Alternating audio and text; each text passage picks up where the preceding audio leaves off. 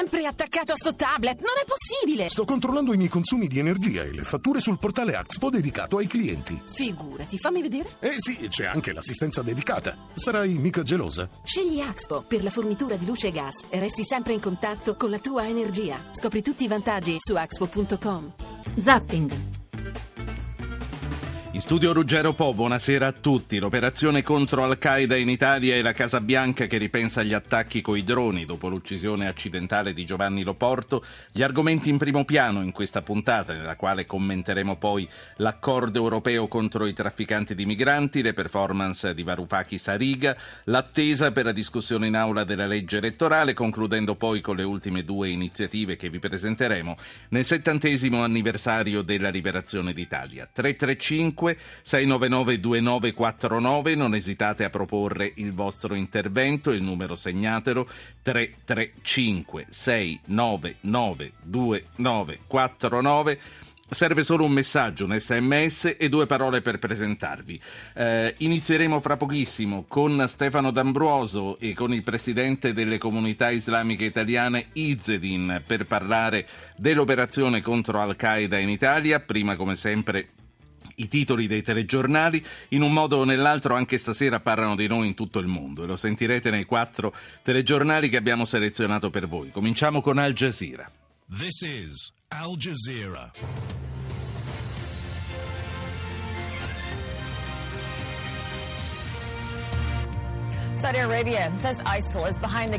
L'Arabia Saudita afferma che c'è l'ISIS dietro l'assassinio di due poliziotti nella capitale Riyadh. Un'altra nave di profughi raggiunge la Sicilia il giorno dopo che l'Europa si impegna a fermare il traffico di migranti nel mare. Il primo ministro yemenita afferma che non ci sarà nessuna pace finché i ribelli Houthi continueranno i loro attacchi in tutto il paese. Cento anni dopo, l'Armenia ricorda le uccisioni di massa da parte delle forze ottomane. Il T G tre e poi cominciamo, forza con i messaggi tre tre cinque sei nove nove due nove quattro nove.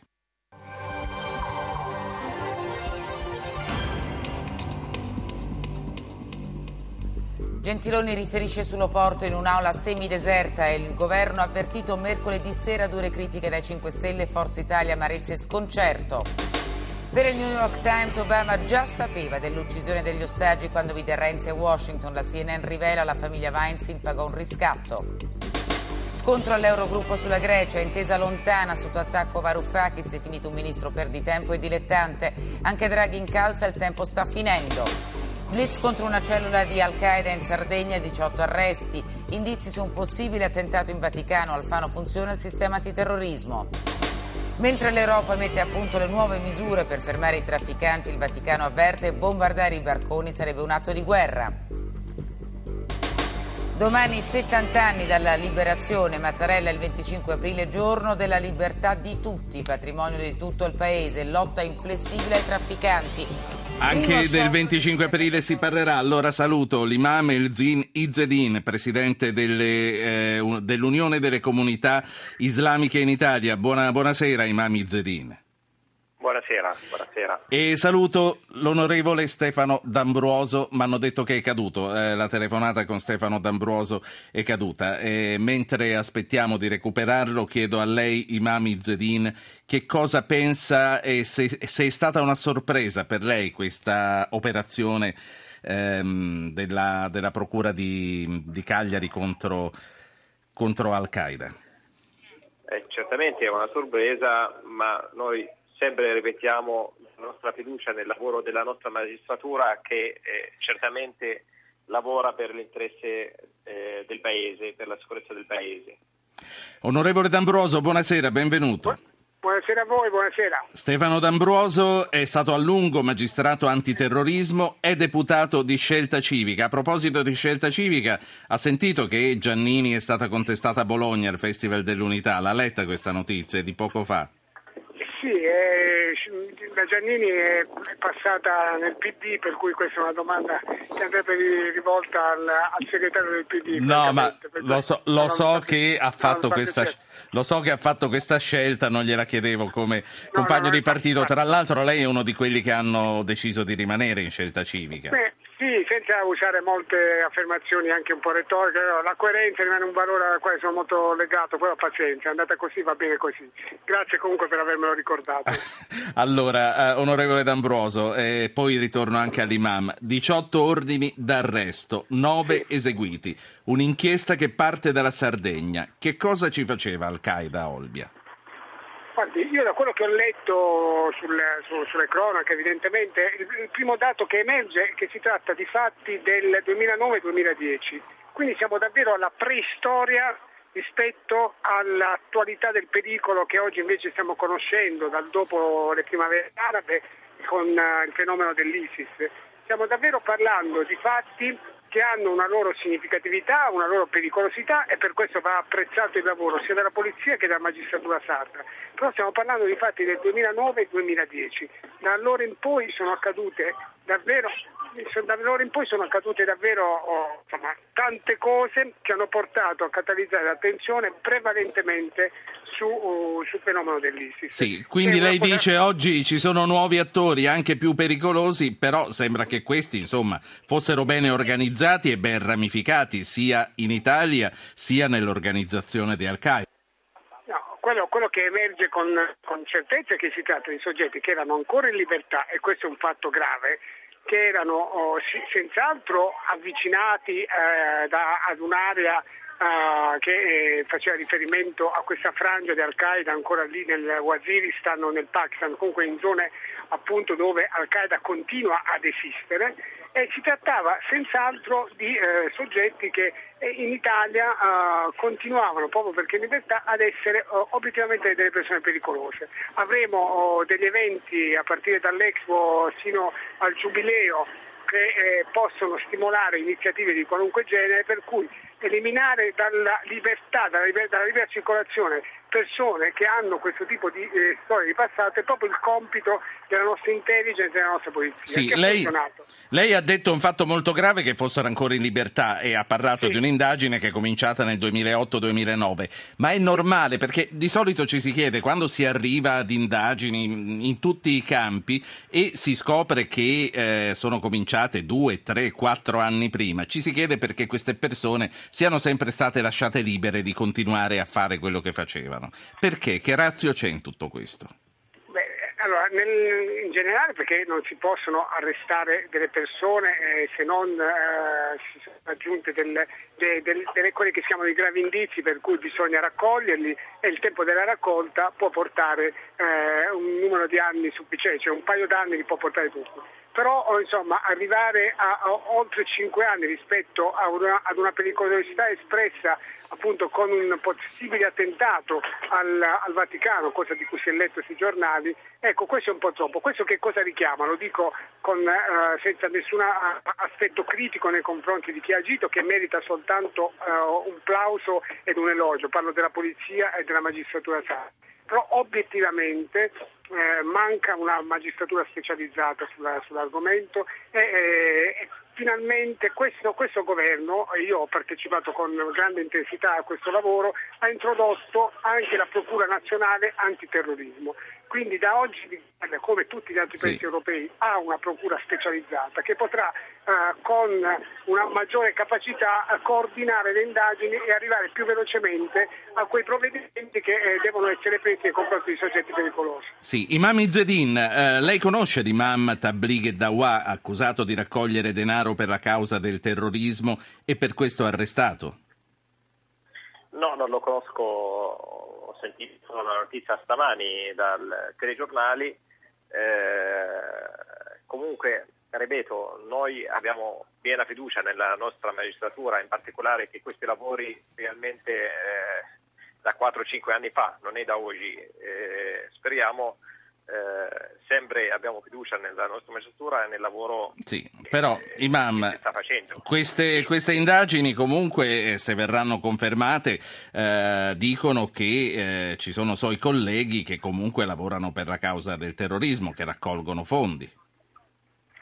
Eh, io eh, personalmente, eh, ripeto, abbiamo fiducia nel, nel lavoro del magistratura, dall'altra parte eh, aspettiamo, diciamo... Eh, quello che dice eh, diciamo, eh, il lavoro finale, diciamo, ancora da verificare. Eh, normalmente normalmente eh, questi gruppi realmente di Dawa Tabligh eh, non fanno politica normalmente, poi sono casi particolari eh, vanno assicurati alla giustizia. Sì. Eh, Massimo, un ascoltatore dalla provincia di Monza. Massimo, buonasera.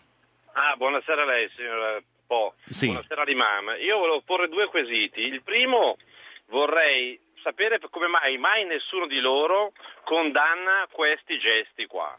Io non sento mai qualcuno di loro, imam o incaricati, responsabili, che condanna questi eventi che succedono, che sono drammatici. Beh, l'imam Izzedin li ha condannati più di una volta, anche qui ai nostri microfoni. Lui è il presidente delle, degli imam, praticamente, delle, delle comunità islamiche. La seconda cosa che vuole chiedere... La seconda cosa, e volevo chiedere questo, eh, il signore che conosce bene il, il, suo, il suo Corano e tutto il resto, può dirmi veramente a me e agli ascoltatori se il Corano invita veramente a aggredire gli altri, a fare violenza contro gli altri, o è una, è una cosa che viene montata in giro? Perché io il Corano non l'ho mai letto e vorrei sì. sapere appunto dalla sua voce la sua versione. Cioè, Izzedin, Corano... ce lo dica allora, grazie Massimo. Allora, eh, ti ringrazio per questa domanda. Il Corano, credo tutte le religioni, o anche il pensiero di, eh, di uomini equilibrati eh, contro questo tipo di violenza. Uh, io leggo il Corano almeno due volte al mese, tutto, uh, sono nato e cresciuto leggendo il Corano uh, e credo che eh, sono di principio contro la violenza, perché, ripeto, sottolineo... Sì, la domanda era se è vero che il Corano incita a una certa aggressività nei nostri confronti. Assolutamente, assolutamente no. Sì. Assolutamente eh... no. Torno a Stefano Dambruoso e le vorrei chiedere, allora, abbiamo detto si parla di fatti storici, si parla di fatti del duemiladieci per quanto riguarda il Vaticano, Ratzinger regnante, quindi niente a che fare, immagino, con ciò che potrebbe accadere oggi, però, dottor Dambruoso, questi erano a tutti gli effetti dei foreign fighters, andavano e probabilmente continuavano ad andare avanti e indietro, colpivano, tornavano e qui facevano una vita normale da insospettabili. Alfano dice che il sistema ha funzionato. Si possono già perseguire con le nuove norme? Assolutamente sì, grazie anche al, appunto, alle nuove norme a cui abbiamo partecipato con intensità nell'ultimo anno.